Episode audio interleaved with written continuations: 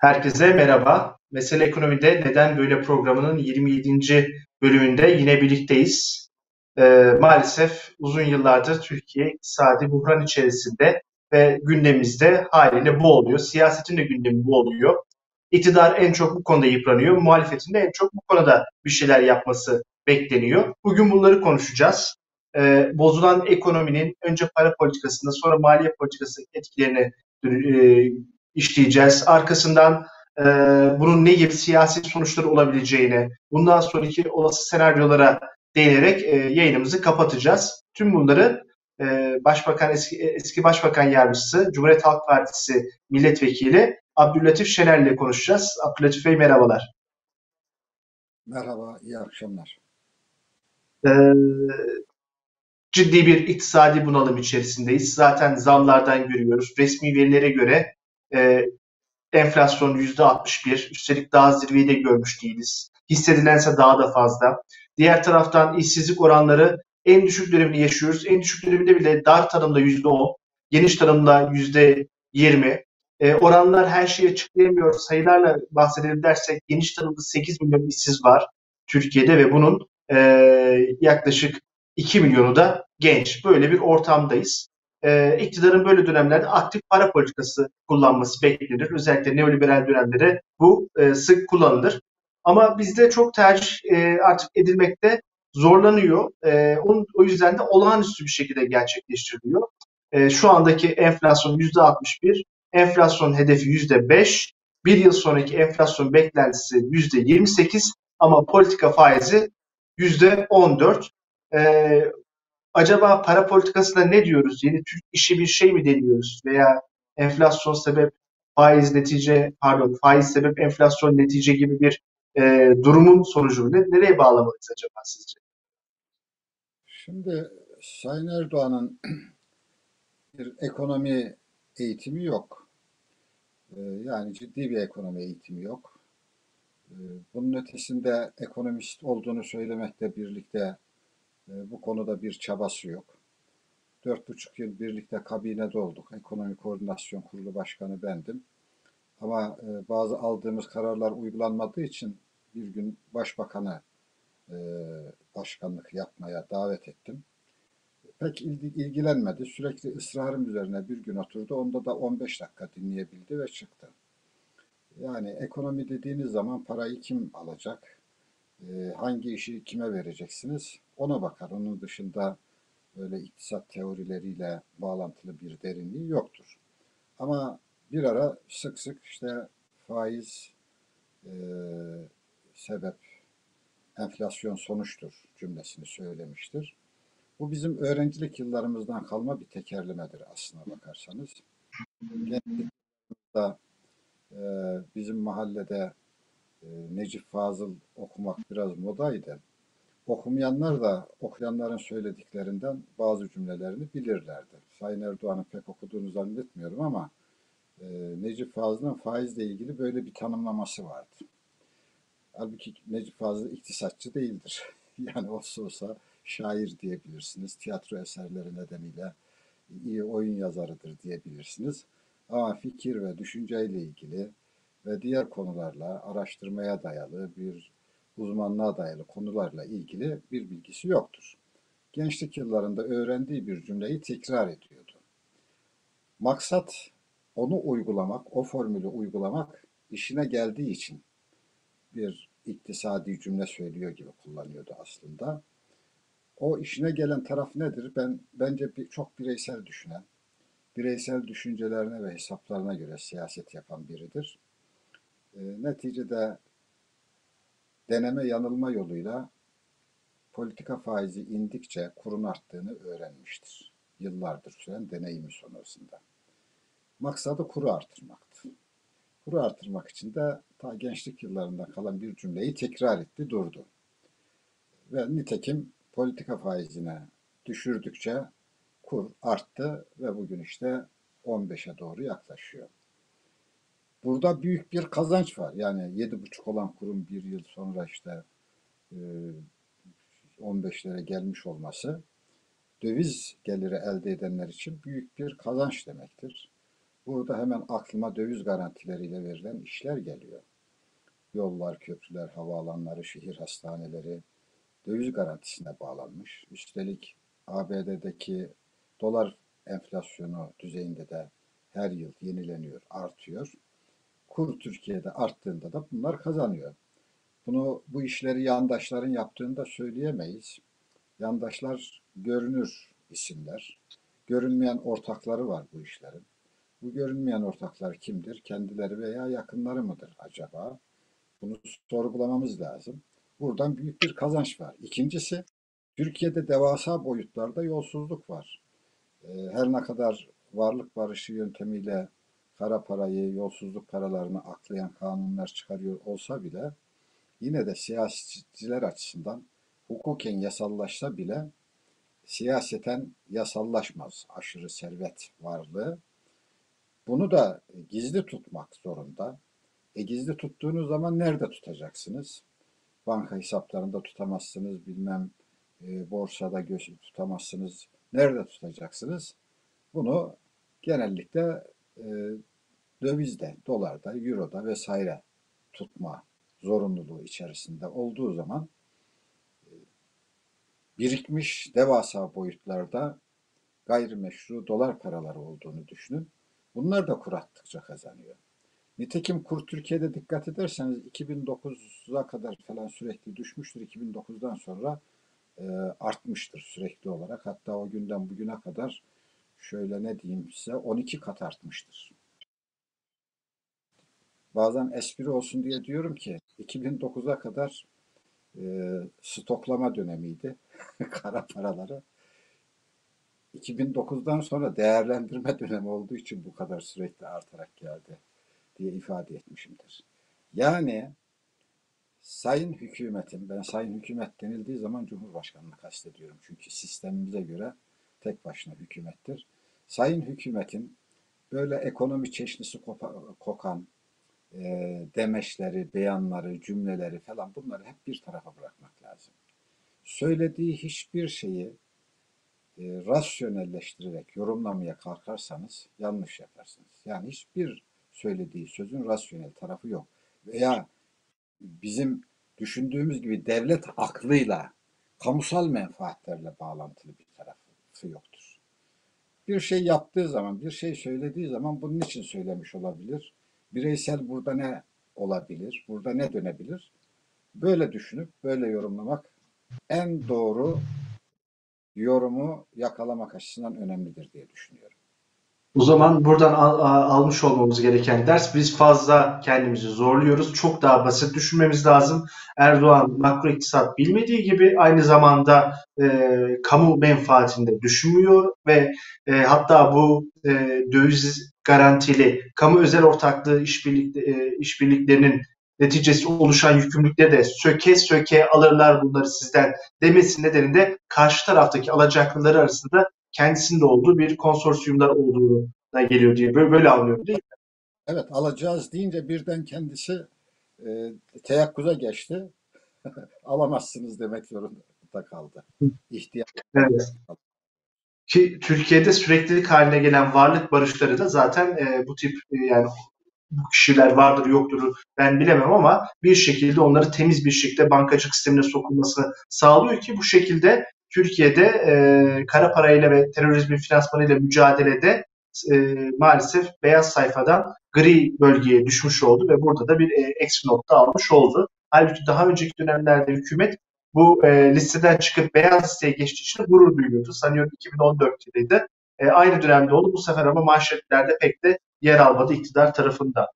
Peki bu durumda tabii ki para politikası etkisiz oluyor. Kur yukarı gidiyor. Diğer taraftan ihracatçının bu şeyi de kazanabileceği düşünülüyor ama biraz e, Ukrayna Savaşı'nın get- getirdiği enerji fiyatlarından ötürü biraz da e, tabii kurla kalıcı rekabet kazanılamamasından dolayı e, istenilen cari fazla da şu ana kadar elde edilemedi. Belki yaz aylarından itibaren turizm biraz daha son iki yıla kıyasla e, rahatlayınca ödülleri biraz alacaklarını umut ediyorlar ama diğer taraftan da küresel gelişmelerde Türkiye'nin lehine değil. İşte şu anda ABD Merkez Bankası'nın yıl sonuna kadar e, %2 kadar daha faiz artırabileceği konuşuluyor. Avrupa Merkez Bankası'nın 0.50 bas puan arttırabileceği hatta 0.75 bile olabileceği söyleniyor. Şimdi böyle bir ortamda saat e, yani çanlar e, Türkiye ekonomisi için çalıyor gibi görebiliriz diye düşünüyorum.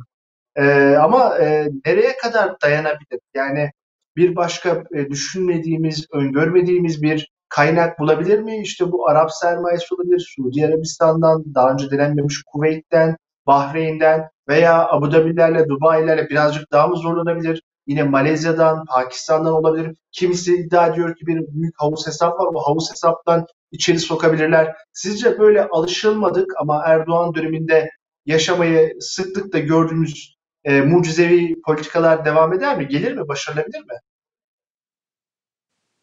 Yani kurallara baktığımız zaman ekonominin e, küresel bazda e, değişkenlerine baktığımız zaman şu anda Türkiye'nin ihtiyaç duyduğu dövizi e, elde, edici, elde edebileceği alanlarda bir tıkanıklık görüyoruz. O nedenle de kur, işte dolar kuru 15'e yaklaştığı halde hala başı yukarıda. Yani aşağıya doğru inme eğilimi yok. Ee, peki burada e, ne olabilir? Çünkü hükümetin birinci politikası bildiğiniz gibi cari açığı kapatmaktı. Halbuki bu seneki 3 aylık cari açık geçen senekinin iki katı oldu. Dış ticaret açığı çok yüksek çıkıyor. Dolayısıyla hükümetin Kasım ayında hedeflemiş olduğu işte ekonomik politikamız budur dediği, hatta üzerine destan yazmaya kalktığı e, düşünceleri tamamıyla gerçekleşemez ve e, hayal ürünü noktasına gelmiştir. Yani hiçbir şey gerçekleşmemiştir. Ne dediler başta? Dediler ki biz politika, politika faizini düşüreceğiz, kur yükselecek. Kur yükseldiği için ithalatımız azalacak, ihracatımız artacak ve bunun neticesinde dış ticaret açığı kapanacak e, ve hatta cari fazla vereceğiz dedi. Ama gördük ki politika faizine düşürdükçe kuru yükseldi. Dört kez düşürdüler. Ve her seferinde de kur yükseldi, enflasyon yükseldi. Sonunda 4-5 aydır politika faizini indirmiyorlar. Ama yanlış bir düğmeye bastıkları için enflasyon yükselmeye devam ediyor. Çıldırmış bir vaziyette her gün fiyatlar artıyor. Her şeyin fiyatı artıyor. Yani gıda ürünlerinden, akaryakıttan eve gelen faturalara varıncaya kadar e, hem dar gelirli vatandaşların hem de yüksek gelirli vatandaşların e, harcamaları sürekli olarak pahalı hale geliyor. Ama sadece sorun bu değil, üretici de zor durumda. Üretici de perişan. Hatta üçüncü bir sıkıntıyı da söylememiz lazım tasarruf sahiplerinin enflasyonun üzerinde gelir elde edeceği hiçbir kaynak, hiçbir tasarruf aracı kalmamıştır. Yani bu da son derece önemli. Ki bu elinde nedenle de konut fiyatları çok yukarı gidiyor değil mi? E, elinde tasarrufu olanların da tasarrufu eriyor. Yani demire, çeliğe, bazı ham maddelere yatırım yapmayanlar hariç elinde tasarrufu bulunanlar, sermayesi bulunanların paralarını koruyabilecek, sermayesini koruyabilecek ellerinde hiçbir şey yoktur. Hiçbir tasarruf aracı yok Türkiye'de. Hem tüketicinin battığı hem üreticinin battığı çiftçi başta olmak üzere hem de tasarruf sahibinin zarar ettiği, sermayesinin parasının eridiği bir ekonomiyi hayal edebiliyor musunuz? Bundan daha kötü ne olabilir? Ben geçmişte 2001 krizini hatırlıyorum, 94 krizini hatırlıyorum. Hatta e, kitabi olarak okuduklarımla 29 krizinden bugüne kadar olan bitenleri e, şöyle bir düşünüyorum. Bu yaşadığımız kriz ortamından daha kötü, daha vahim bir tablo hiç ortaya çıkmamıştı. E şimdi hükümetin dediği de tutmuyor. Tutmadığı gibi enflasyonu da patlatmış vaziyette. Diğer dengeleri de bozmuş vaziyette. Ama çözüme hedef koyduğu cari açığı kapatmaktan başlaması lazım. Nasıl kapatabilecek? Bu, bu formülle dediğiniz gibi işte bahar yaklaştı, turist sayısı artabilir. Rusya'ya Avrupa kapalı olduğu için Avrupa'ya giden paralı Rus turistler Türkiye'ye gelir. Ve böylece Türkiye'nin turizm gelirleri artar vesaire diye hesap yapabilirsiniz. Ama bu hesaplar Türkiye'nin ihtiyaç duyduğu turizm gelirlerini de ortaya çıkarmayacağını göstermektedir. Ee, Yani zaten Ukrayna, Rusya'dan gelen turist sayısı, toplam turist sayısının yüzde 25'idir. Burada karşılaşacağımız bir artışın e, hedeflenen rakamları tutturmada bile zorluklar ortaya çıkarabileceği açıktır. Ama cari açığı kapatmaktan da öte dövize ihtiyaç var. Bunu zaman zaman yüksek tefeci faiziyle borçlanarak bu döviz ihtiyacını karşılamaya çalışıyor. Swap anlaşmaları yapıyor. O da bir borç demektir bir anlamda. Ee, onunla karşılamaya çalışıyor. Ee, ama başka bir yol olabilir mi? İşte varlık fonundaki bir takım asetleri e, hızla paraya çevirebilir mi? Para dediğim tabii Türk parası değil. E, yabancı paraya çevirebilir mi? Veya işte Birleşik Arap Emirlikleri ile bazı ilişkileri var. Geliştirmeye, yumuşatmaya çalışıyor aradaki kavgayı. Suudi Arabistan'la geçenlerde yine e, temasa geçti. Körfez ülkelerinden para aktarımı sağlayabilir mi? Ya doğrudan bir takım varlık satışları yoluyla veya borçlanmak yoluyla e, bunu sağlayabilir mi?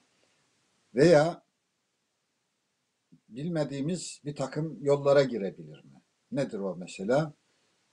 Yurt dışında kendinin veya yakınlarının parası vardır. O parayı sokabilir mi? Ee, bu formüllerin hepsi e, olağanüstü bir çözüm bulma zorunluluğunu. Yani Erdoğan'ın durumu yani kamusal anlamda düşünürsek tabii bireysel anlamda belki bu ülkenin içine düştüğü sıkıntıdan da rahatsızlık duymuyor olabilir. Ee, zannettiğimiz gibi o hafakanlar basıyor vesaire gibi bir senaryoda kurmayalım. Bundan dolayı e, pek kaygılanmıyor olabilir. Çünkü herkesin kaygı algısı farklı şeyler üzerinde yoğunlaşır. Bazılarının bireysel rahatsızlıkları kaygı oluşturur ama kamusal, kendisiyle bağlantılı kamusal rahatsızlıklar, e, sorunlar kendisinde bir rahatsızlık algısı ortaya çıkarmayabilir. O bakımdan diyorum, e, ülke sorunlarıyla bağlantılı endişeleri olmayabilir. E, ama bununla birlikte o bireysel bir takım yollarla para girişi sağlayabilir mi? Eğer dışarıda para varsa yakınlarının ve Türkiye'ye soktuğu zaman iyi kazanç sağlayacaksa sokabilir. Ama kazanç sağlamayacaksa girmez gibi geliyor bana. Ki orada bile bir tıkanma söz konusu. Son e, euro tahvil ihracındaki faiz dolar cinsi %8,63'tü. Hem de sadece 5 yıl vade içinde. Bunda bile çok devasa ihraçlar gelmedi veya e, bir seri haline gelip de arkadan bankaların üst üste euro tahvilleri çıkmadı. Dolayısıyla e, yüksek getiri de sadece Türkiye'ye olan ilgiyi sağlamıyor. Çünkü diğer taraftan da yüksek riskten ötürü bir endişe olduğu da gerçek. E, tabii siz de belirttiniz böyle anlarda geleneksel yöntem akla gelir. Elde ne varsa satalım, işleri bir süre daha e, döndürmeye çalışalım. E, varlık fonunun elindeki var, e, aktifler var, varlıklar var. Yine Hazine ve Maliye Bakanlığı hala bağlı olan var. İşte TEDAŞ, TİH bunlar da biraz konuşulmaya başlandı.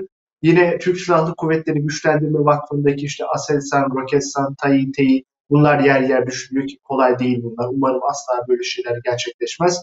Bir de en geleneksel yöntem arazi satmak. Zaten Türkiye'de milli emlak artık Maliye Bakanlığı'na bağlı değil. Onun yerine e, Çevre ve Şehircilik Bakanlığı'na yani kupon arazi üretme mantığına dönüşmüş gibi bir e, işlev görüyor. Zaten o bakan da emlak konut bu işi yapan şirketin, devletin e, ana ortağı olduğu şirketin de eski genel müdürüydü. Şaşırmamak gerekiyor.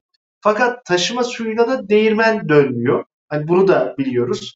E, bunun harici e, para politikası bu kadar e, akıl dışı diyelim veya irrasyonel diyelim e, bir şekilde yönetilmişken maliye politikasında halkı rahatlatacak bir önlemler e, gelebilir mi? Yani işte yeniden asgari ücret için destek, istihdam için destek, e, bayramda verilecek emeklilere e, para için bir artırım, e, memurlara, emeklilere ek e, düşünülmedik şu ana kadar katkılar. Yani bunu şundan ötürü soruyorum. Siz 90'lı yıllarda da Maliye Bakanlığı yaptınız. E, haliyle herkes de zam için size bakıyordu. E, o dönemde de bu kadar yüksek enflasyon vardı. Enflasyon sarmalı 90'ların büyük çoğunda yaşanmıştı. Bu şekilde satın alma gücünü arttırmayı sağlayacak, oy korumayı sağlayacak ne gibi bir şeyler yapabilirler? Yani var mı öyle şapkadan çıkarabilecekleri sürpriz bir tavşan? Şimdi e, bu söyledikleriniz için gerekli olan para döviz değil, Türk lirasıdır. E, dolayısıyla ama bütçeyle bağlantısı vardır. E, hükümetin bütçe imkanlarına bakmak lazım. Bütçe imkanlarına baktığınız zaman bu artışları karşılayabilecek gelir beklentileri var mı diye düşünmek lazım. Şu anda yılın henüz başlarında olduğumuza göre yıl sonuna neyle çıkacağımızı görmemiz lazım. Ee, eğer karşılığı olmadığı halde yani bütçe öngörülen e, açıktan e, daha fazla, daha açıklar verecekse bu enflasyona sebep olur. Zaten şu anda Türkiye'de korkunç bir enflasyon var. Fiyat artışları herkesi cayır cayır yakarken karşılıksız para dağıtmak yoluyla piyasadaki enflasyonu körüklediği takdirde e, bundan büyük zarar görür hükümet olarak. Ve şu anda da Türkiye'nin her tarafında iktidar partisine yiyeceğini söyleyen, iktidar partisine daha önce oy verenlerin artık oy vermeyeceğiz demelerinin en önemli sebebi ekonomideki ve özellikle enflasyondaki kötü gidiştir. Şimdi oylarını sürekli aşağıya doğru çeken, enflasyonu körükleyecek bir politika uygulayabilir mi?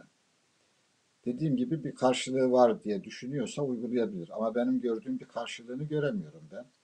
Her ne kadar ilk aylarda bütçe biraz fazla vermişse de biliyorsunuz e, sanırım Ocak, Şubat, Mart'ta biraz fazla var ama bunun 50 milyar doları Merkez Bankası karı.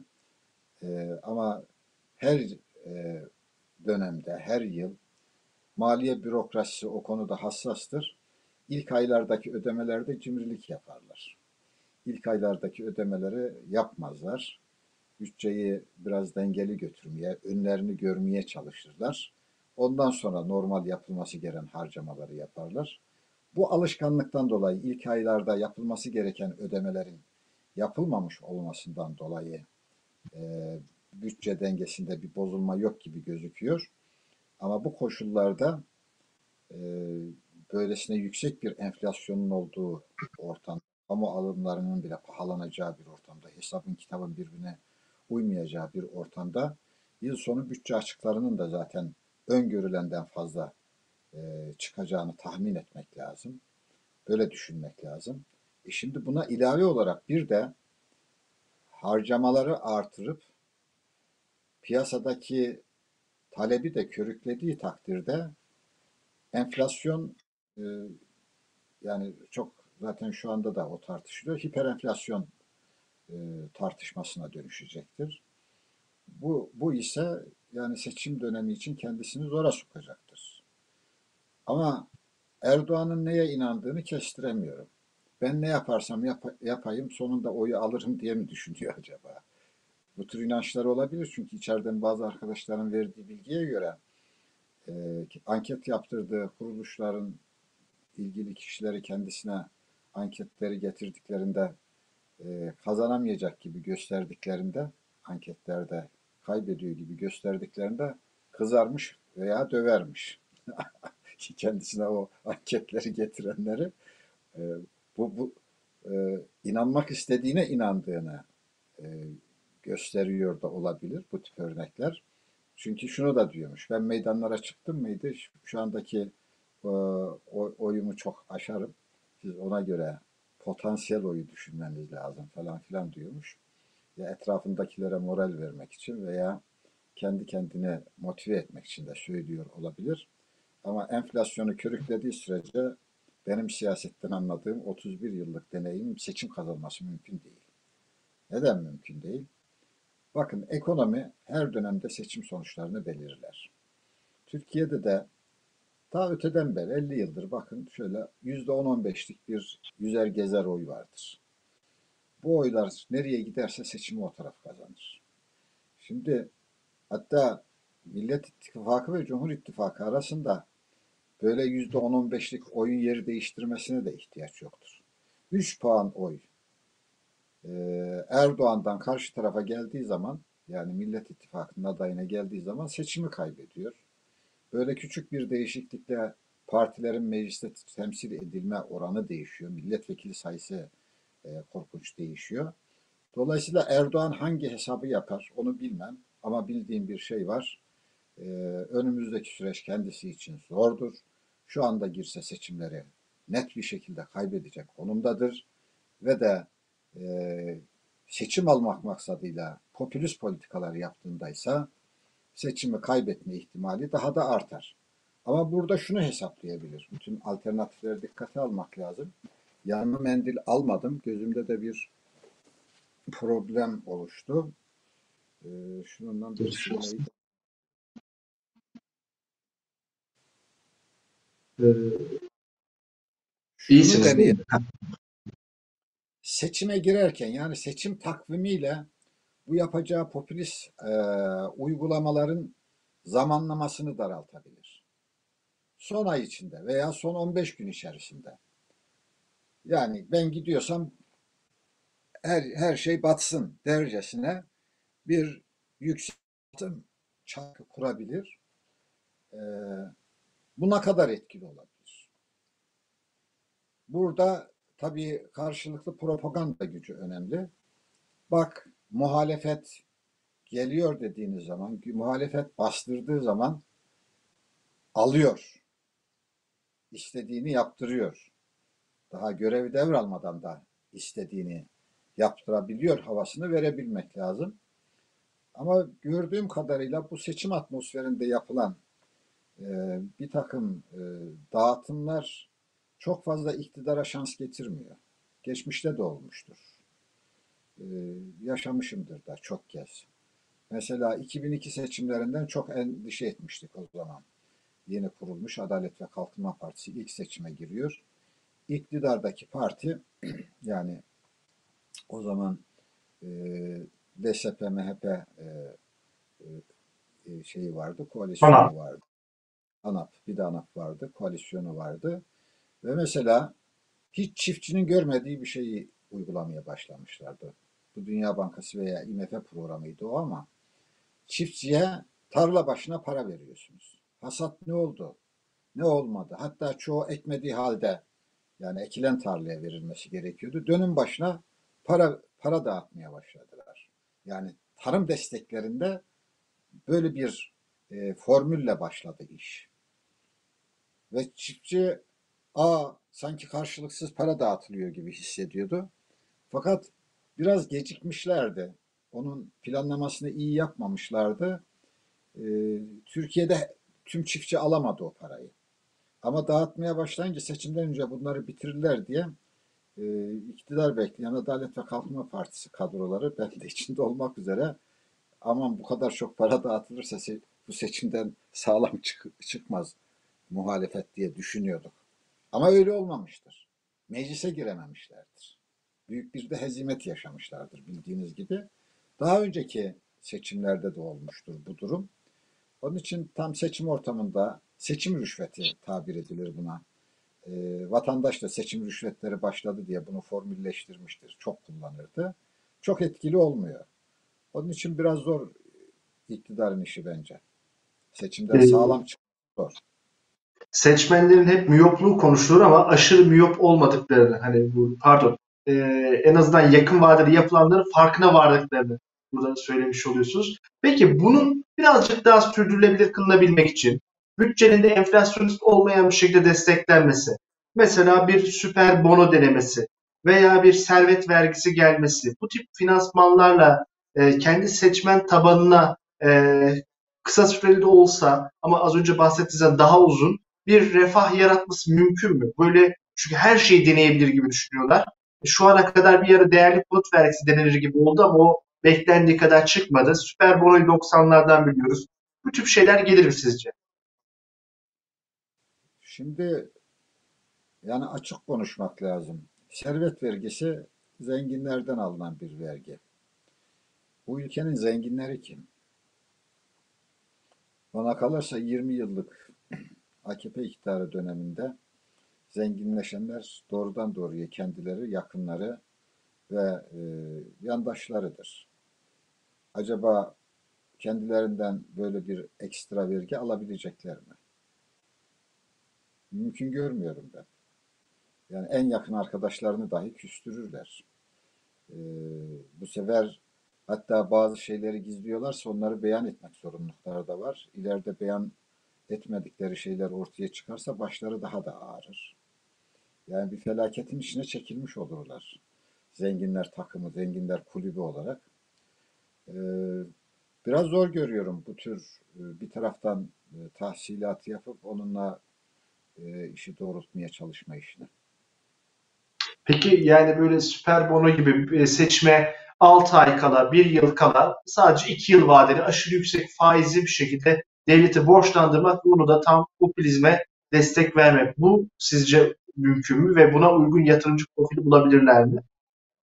Yani bu da enflasyonist etki yapar. Yapmaz mı?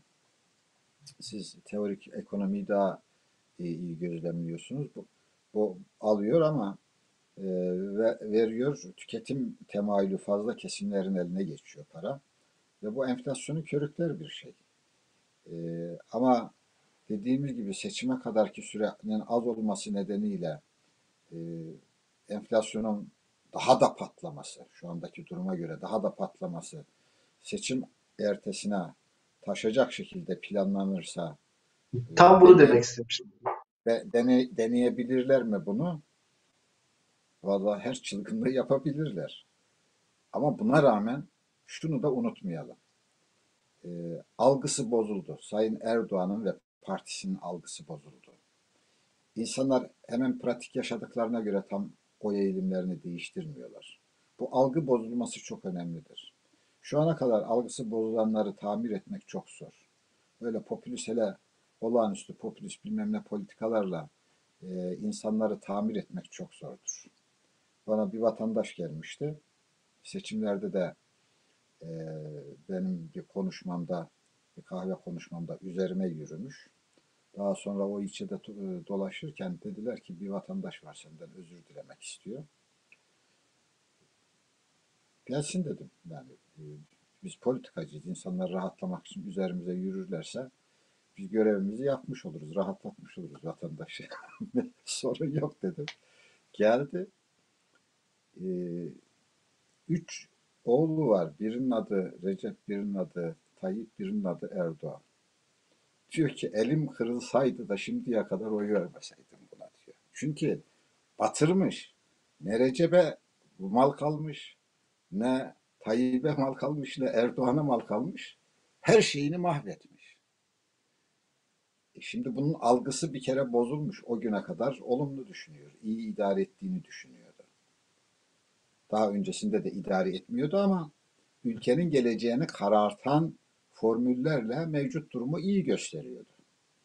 Ama o geçmişteki kötü birikim bugünkü tabloyu ortaya çıkarınca insanlardaki algılar değişti. O değişen algıların seçim atmosferinde yapacağı bir takım değişikliklerle, popülist politikalarla, seçim rüşvetleriyle düzeltilebileceğine inananlardan değilim. Ben de açıkçası bu görüşe katılıyorum. Çünkü e, önceki dönemlerde ne olursa olsun reis bir şekilde çözer denirken 2018'den sonra çok vaatkar olmasına rağmen krizin sürekli daha derinleştiği, enflasyonun ve işsizliğin hep arttığını gördüğü için e, seçmenler, özellikle bahsettiğiniz ara seçmenler, iki blok arasında kararsız kalanlar e, eskisi kadar Erdoğan'ın vaatlerine güvenmeyeceklerdir. Popülizme e, kısa vadeli görüp e, birazcık daha tamam veriyorsanız alırız ama oyumuzu göre, buna göre vermeyeceğiz diye bir tavır alabilirler. Fakat bunu da sınaması yapmak sanıyorum sadece seçimler gerçekleşir sonuçları gördüğümüzde olacak. Öngörmesi kolay olmayacak maalesef. Teşekkür ederim katıldığınız için. Ben de teşekkür ediyorum. Sağ olun. İyi akşamlar. E, bugün bugün e, neden böyle programında Erdoğan'ın e, enflasyon ve faiz arasındaki ilişkinin temelini nasıl kurduğuna öncelikle değindik. Arkasından maliye politikasındaki denemelerin sonuçlarını Hatta işte bu alanda yapılabilecek yeni satışlar, borçlanmaları değerlendirdik ve hepsinin neticesinde de aslında ne kadar e, kısa vadeli çözümler olursa olsun seçmen kararlarını değiştirmekte eskisi kadar kolay olamayacağını, Erdoğan'ın birazcık daha gerçeklerle yüzleşmesi gerektiği sonucuna da varmış olduk. Bir sonraki yayında görüşmek dileğiyle. Hoşçakalın.